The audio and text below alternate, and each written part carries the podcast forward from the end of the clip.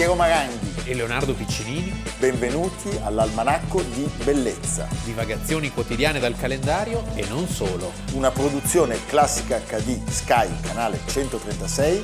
In collaborazione con Intesa San Paolo.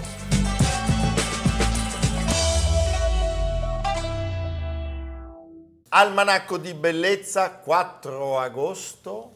Leonardo Piccinini. Piero Maranghi. Ah, eri distratto. C'è allora, un ritardo. Abbiamo visto un contributo. Quanti direttori di giornale sono diventati presidente del Consiglio dopo due? I quali il primo... Meglio, ne abbiamo parlato qualche giorno fa proprio quando faceva il direttore di giornale, cioè il mascellone sì. di Predappio. E il secondo non era mascellone? Però era in era... carne. Eh? Perché noi oggi parliamo di Giovanni Spadolini. Sì. Fiorentino, poi ce n'è uno che è diventato direttore di giornale dopo aver fatto il presidente del Consiglio. È vero, sempre Fiorentino. È sempre Fiorentino, ma di quello non parliamo. Fiorentino. Oggi. Rinascimento. Arabo. Fiorentino. Rinascimento. Non è proprio di Firenze. No, non è di Firenze. Spadolini, Spadolini l'avrebbe guardato con snobismo. Spadolini, via Cavour. Proprio. Eh. E Spadolini nasce il 21 giugno del 1925 in Firenze, era il terzogenito di Guido, rinomatissimo incisore e pittore, pittore macchiaiolo. macchiaiolo, e di Lionella Battisti. Si spegne in quell'anno orribilis a Roma. Certo, subito, 4... dopo, subito dopo quella batosta lui ci teneva molto. Il 4 agosto del 1994. Ci teneva molto a fare il Presidente del Senato No, lui ci teneva molto, era morto prima, se posso. Ah, perché voleva essere lui al posto di Oscar Luigi Scalfaro alla presidenza della Repubblica. Ma l'incauto articolo di Scalfari fece leggere Scalfaro, nel senso che Scalfari disse domani fatela finita, il paese sta naufragando, nominate Spadolini e non rompete le ah. scale. E il Parlamento disse sai cosa, sai cosa c'è di nuovo? Dopo un democristiano non c'è l'alternanza, ci mettiamo un altro democristiano, perché Cossiga Scalfaro era una cosa abbastanza inaspettata. Lui appunto si spegne il 4 agosto, oggi del 1994, noi non lo facciamo l'anno prossimo, ma questo, sì. quindi sono passati 29 anni e eh, parlando del giornalista eh, dobbiamo dire che lui è stato un, un grande giornalista. Un fan prodigio, un grande giornalista. È, è, diventato, pensate, il direttore del resto del Carlino a soli 30 anni. Portandolo a delle cifre mai raggiunte. Mai raggiunte. Eh, era un uomo coltissimo, nella sì. casa di famiglia di Via Cavour c'era un'immensa libreria. Una grande biblioteca del padre su cui lui si forma. Gli è sempre piaciuto scrivere fin da bambino. Il primo libro lo scrive a quanti anni? Tre. No, no, non tre, nove. Nove anni. Nove anni, tra il 34 e il 35. Eh, era un quaderno a righe eh, e si chiamava Avvenimenti e personaggi importanti della storia d'Italia. Io a nove anni ero ancora sul Pitale. Sì. Eh. Senti, al, al, Galileo di Firenze trova una compagnia eh, stupenda. Carlo Lorenzini, Margherita Oriana Fallaci, Tiziano Terzani eh, tutti insieme, e però lui ha un colpo durissimo perché a 19 anni il padre, l'11 marzo del 44, muore, muore tra l'altro in una maniera tragica, il padre era un volontario della Croce Rossa e mentre sta soccorrendo alcuni superstiti... Sotto viene, un bombardamento aereo. Viene eh, ammazzato sotto un bombardamento aereo. Allora, da quel momento la, il suo rapporto con la madre diventa un legame fortissimo. Certo. Eh, nel 1947 sappiamo c'è la laurea in giurisprudenza all'Università di Firenze e c'è questa folgorante carriera da giornalista. Mario Missiroli. Messaggero di Missiroli e al mondo di, di Mario Pannunzio. Pannunzio. Mario e Mario. Mario Mario. E diventa poi, professore di storia contemporanea è uno scrittore veramente infaticabile, eh, emerge nel 1950 con il Papato socialista, un saggio di grande successo, e poi nel 1954 pubblica L'opposizione cattolica da Porta Pia al 98, che è un testo fondamentale sulla storia politica, la storia dei partiti in Italia, E poi c'è anche un libro sull'alluvione Firenze, della sua Firenze. Firenze Capitale 1966, che è un libro ristampato più volte e rendiamo omaggio a Giovanni Spadolini, è un libro ancora oggi di grande attualità. Tutte le leggende con cui Firenze accolse il suo ruolo di capitale, non ne fu affatto entusiasta. Non voleva essere capitale. Ricasoli la chiamò tazza di veleno che dobbiamo ingerire. Peruzzi, tutti i seguaci della Toscanina di quella dimensione perfetta e un po' municipale, un po' limitata sì. della Toscana, temettero che questa città incantevole fosse deturpata. Temo forte che me la sciupino, diceva Leopoldo Galeotti. E questo è il dramma sul quale io ho insistito, questa questo atteggiamento dei fiorentini, da un lato orgogliosi della promozione della città, dall'altro timorosi dell'alluvione piemontese, 18.000 impiegati con le loro famiglie, i famosi cavalier piemontesi che scesero, che dilagarono con un linguaggio diverso. Qui ci sono le pagine bellissime di De Amicis, le pagine che riproducono, che danno il senso di questa differenza di dialetti, di abitudini, che poi in pochissimi anni si, si superò, si colmò perché i matrimoni, le unioni e nacque anzi quella grande simpatia dei torinesi verso Firenze che durò per tutti gli anni. La sua è una cavalcata eh, inarrestabile che passa dalla redazione del Corsera, del Corriere della Sera, eh, per arrivare nel febbraio del 1955, appunto a 30 anni, Bologna. alla direzione del resto del Carlino. È una direzione che lui mantiene per 13 anni e eh, è una direzione che porta a un aumento della tiratura, si arriva a 200.000 copie, pensate che numeri pazzeschi. E poi ha un Carlino che si avvale di collaboratori Bravo. importantissimi, anche di giovani che faranno, che faranno carriera in quel Carlino di Spadolini fino a diventare poi grandi eh, giornalisti italiani. Poi arriva il momento di lasciare Bologna perché la chiamata è troppo importante, è quella del Corriere della Sera, un rapporto, quello col Corriere e con Giulia che Maria si chiude Crespi, molto male, che si chiude molto male. Dolorosissimo. Lei racconterà che lui aveva la luce davanti alla porta sempre rossa e quando c'era la luce rossa nessuno poteva permettersi di disturbarlo e anche l'editore era trattato con sufficienza. lei poi diciamo lo, lo manda via e preferisce a Indro Montanelli Piero Ottone. Sì. Il che... Montanelli ci teneva molto. Ma Montanelli ci teneva tantissimo.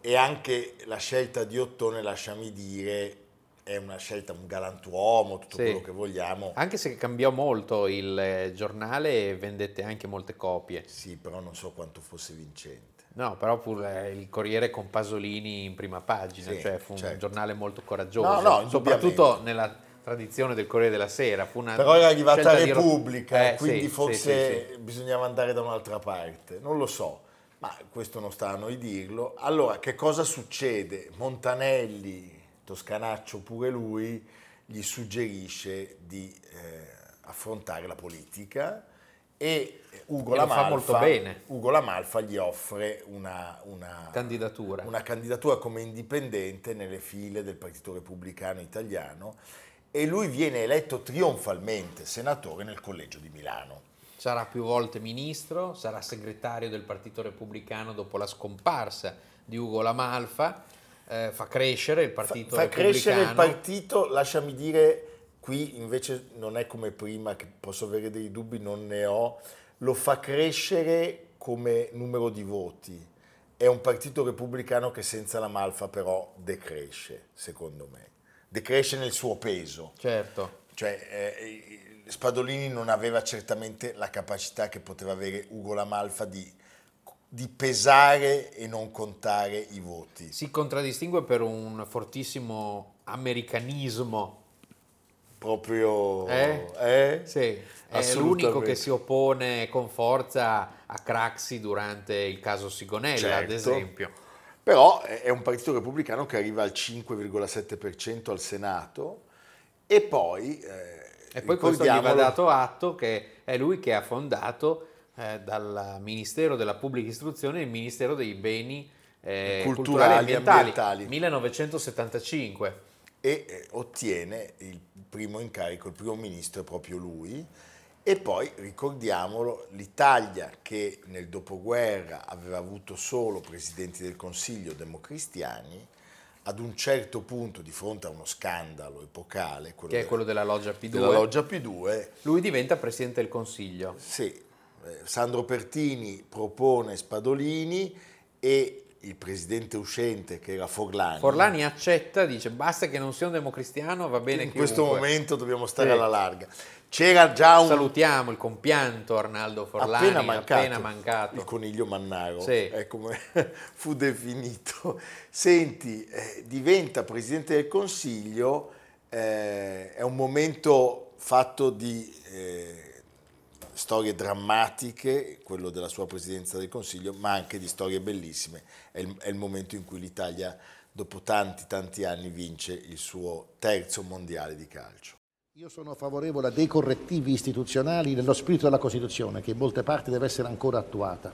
E dico sempre, prima di cambiarla bisogna attuarla fino in fondo nel suo spirito.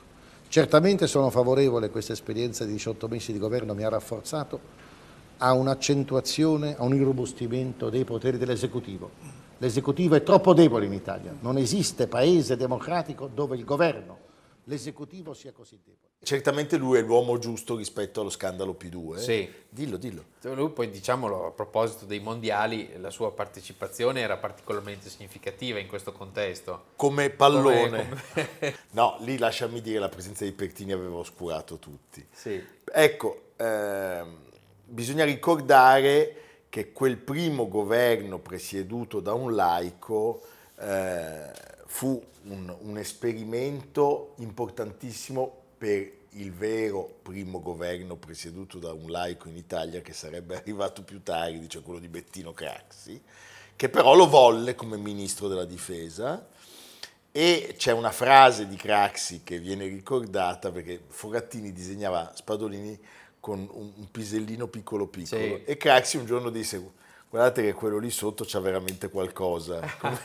come dire, cioè Spadolini era uno che se c'era da menare fendenti li menava. Sì. Ricordiamo però che furono i democristiani e i socialisti a far saltare il governo, perché durante un viaggio, se non sbaglio, Rino Formica, altro gigante, e Nino Andreatta, rispettivamente ministri finanze e bilancio, se non sbaglio, litigarono forsennatamente e il governo cadde. Aia. Gli fu un po' vittima di un'imboscata, diciamo, eh, Giovanni Spadolini. Il ricordo del mitico fotografo paparazzo Umberto Pizzi con noi fotografi era disponibile nonostante non fosse proprio un compagnone. L'unico problema con lui l'ho avuto a Venezia, durante una festa per il restauro di Palazzo Grassi voluto dagli Agnelli.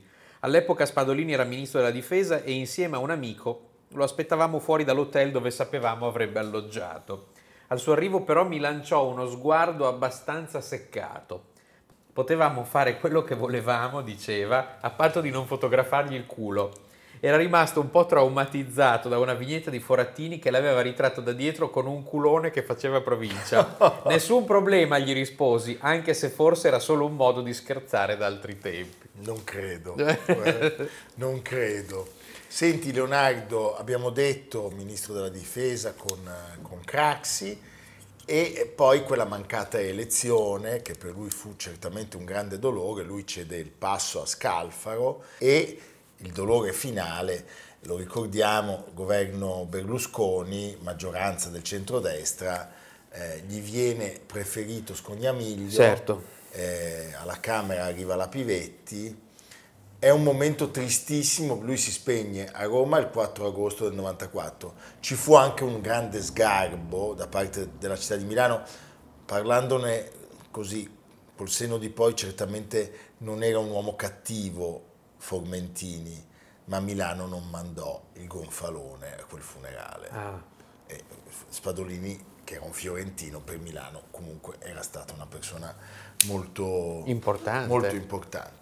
Leonardo Spadolini, non dimentichiamolo, è stato anche un uomo divisivo, perché abbiamo parlato della riforma, per esempio, del Ministero e c'è chi ancora oggi sostiene che sia stata una sciagura. Aver creato il Ministero, il Ministero dei, Beni, Beni culturali. culturali. E c'è chi invece sostiene che sia stata un'ottima cosa, c'è chi a Spadolini ha sempre rimproverato la sua partecipazione anche piuttosto convinta a dei passaggi drammatici della nostra storia, sto parlando del fascismo, indubbiamente però abbiamo avuto eh, in Italia una delle prime cariche dello Stato eh, che era un uomo coltissimo. Aveva un suo stile. Aveva stile, eh, certamente aveva un culto di sé ah, sì. incredibile. Non c'è dubbio. Eh, perché noi sappiamo che durante la sua presidenza del Consiglio lui voleva leggere tutto quello che veniva pubblicato. Sì. Non si capisce dove trovasse il tempo, però l'amore per i libri di questo, di questo signore e di tutta la sua famiglia merita un plauso. Pensate che i suoi 100.000 volumi sono oggi nella casa di famiglia Pian dei Giullari e, e, e sono un dono alla città. Cioè tutti, tutti gli, possono consultarli. Esattamente, gli appassionati di storia possono consultarli e ricordiamolo, questo grande scrittore, giornalista e politico è stato anche un grande uomo d'arte, una testimonianza. Giovanni Spadolini. Quando Michelangelo terminò, intorno al 1526, la statua di Giuliano, duca di Nemours, uno dei due capitani delle tombe medicee, qualcuno gli fece osservare che il ritratto non assomigliava al protagonista scomparso dieci anni prima. Michelangelo obiettò che la cosa non aveva nessuna importanza, in quanto di qui a mille anni nessuno si sarebbe ricordato dei lineamenti di Giuliano de Medici ed è l'osservazione esatta e calzante che spiegava il clima in cui era nata questa commissione Medici al grande artista fiorentino, l'ultima grande commissione che lo legò a Firenze nel periodo dal 1520 al 1534, prima del definitivo e lungo esilio romano. È il rapporto complesso e tormentato fra Michelangelo e i Medici che si riflette in tutto il complesso di queste tombe nelle quali noi oggi torniamo. In realtà i due protagonisti erano del tutto irrilevanti ai fini della visione michelangiolesca, due figure entrambe secondarie e marginali nella stessa storia dei medici.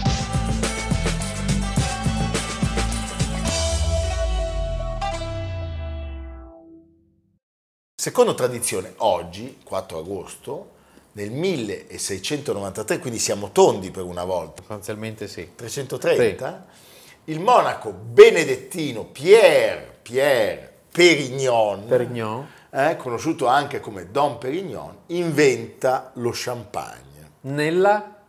Champagne. Sì. Che fantasia. Così come il Chianti è stato inventato. In Chianti. Bravo. Hai visto? Eh? E in Franciacorta? In Franciacorta. Bravo. Possiamo andare avanti per un po', volete?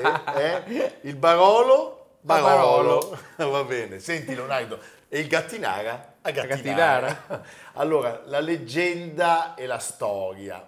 Noi naturalmente da italici, patriottici, eh, siamo scettici, ma eh, questo... Però, I francesi sono i campioni Liberty Valance, eh. stampa la leggenda. Sì. Allora, pare che l'abate fosse astemio, ma che avesse un palato straordinario, capace di riconoscere dall'acino d'uva la zona di provenienza, il tipo. Questo allora, secondo me è la cosa con cui si è salvato la coscienza. Lui era nato nella regione sì. della Champagne, Ardennes, le Ardenne, e aveva lavorato fin da piccolo nei vigneti della famiglia. E questo aiuta.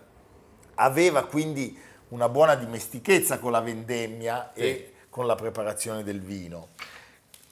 Qual è l'elemento scatenante di tutta questa vicenda? Eh, a un certo punto ci si accorge che potrebbero arrivare delle bollicine, residui zuccherini e compagnia cantante. Certamente i francesi sono stati, e Don Perignon è stato strumentale a tutta questa vicenda, geniali nel canonizzare un modo di fare lo champagne e geniali nell'appropriarsene.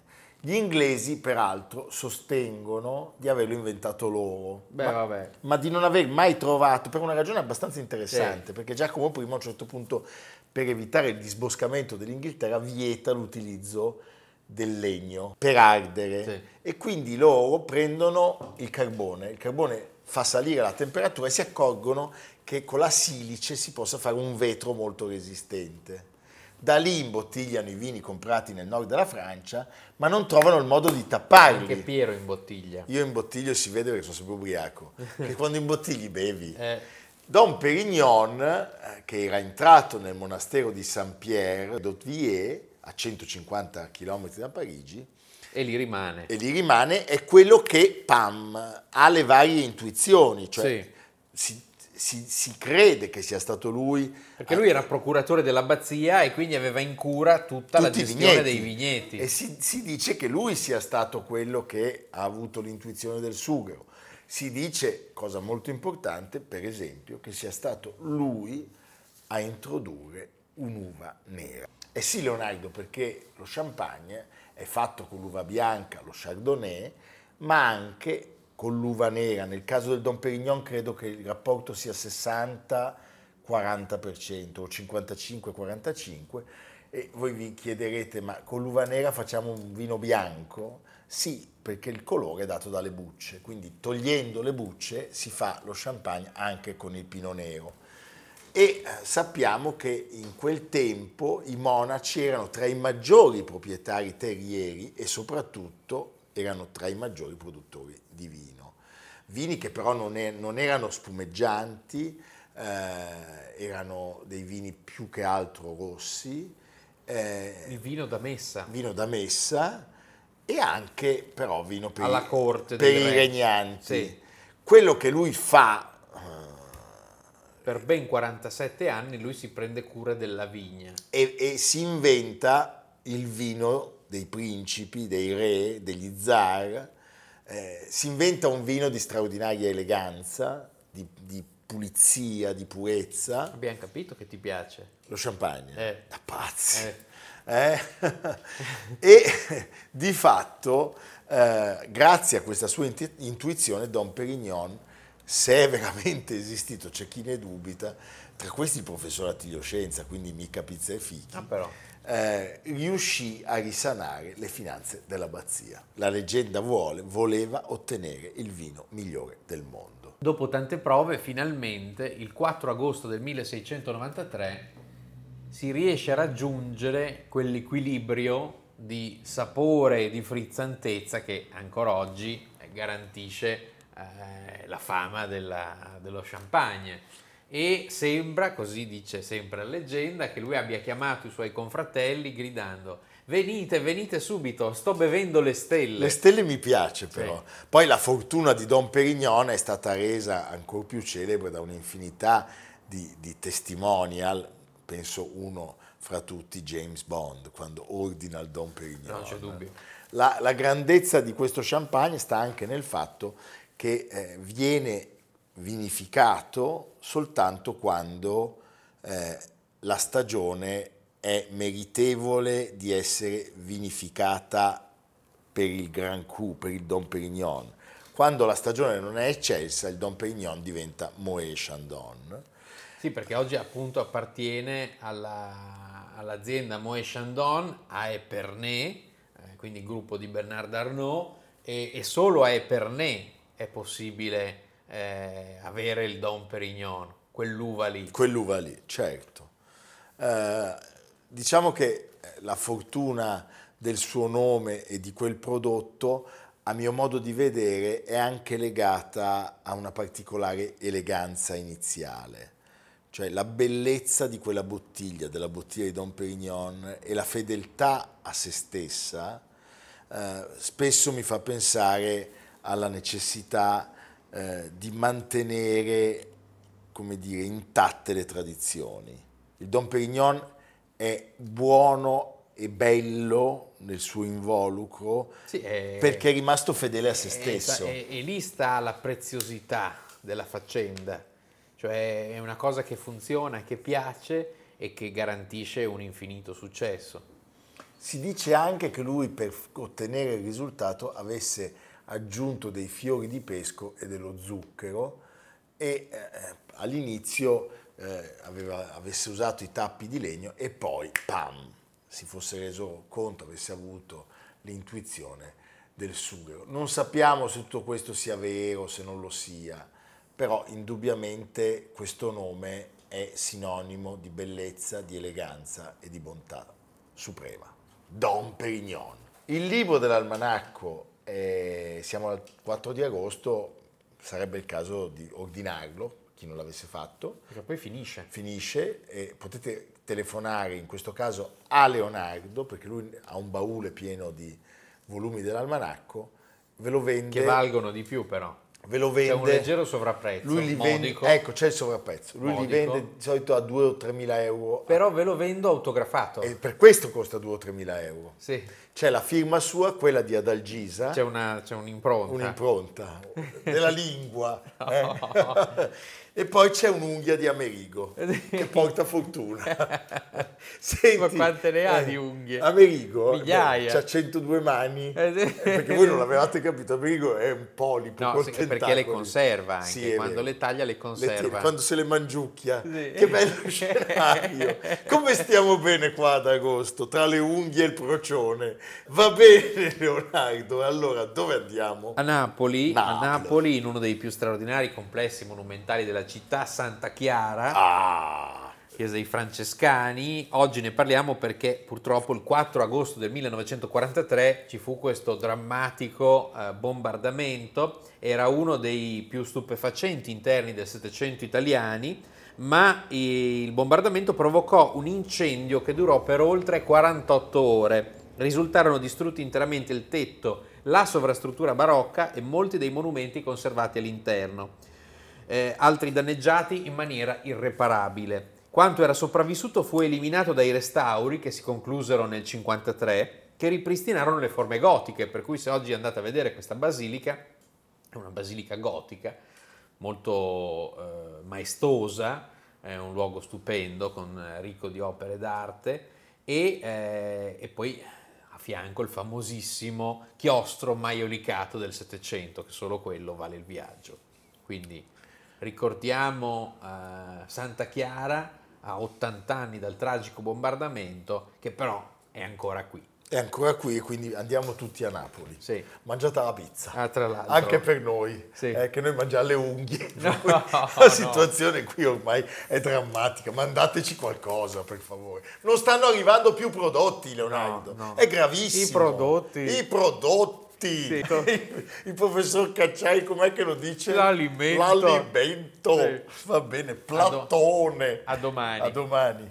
Almanacco di bellezza a cura di Piero Maranghi e Leonardo Piccinini. Con Lucia Simioni, Stefano Puppini, Jacopo Ghilardotti, Paolo Faroni, Riccardo Cassani, Nicolò Cazzola e Samantha Chiodini. Realizzato da Amerigo Daveri, Valentino Puppini, Luigi Consolandi, Stefania Margheritti, Alessandro Puppini. Una produzione classica HD, Sky, canale 136. In collaborazione con Intesa San Paolo.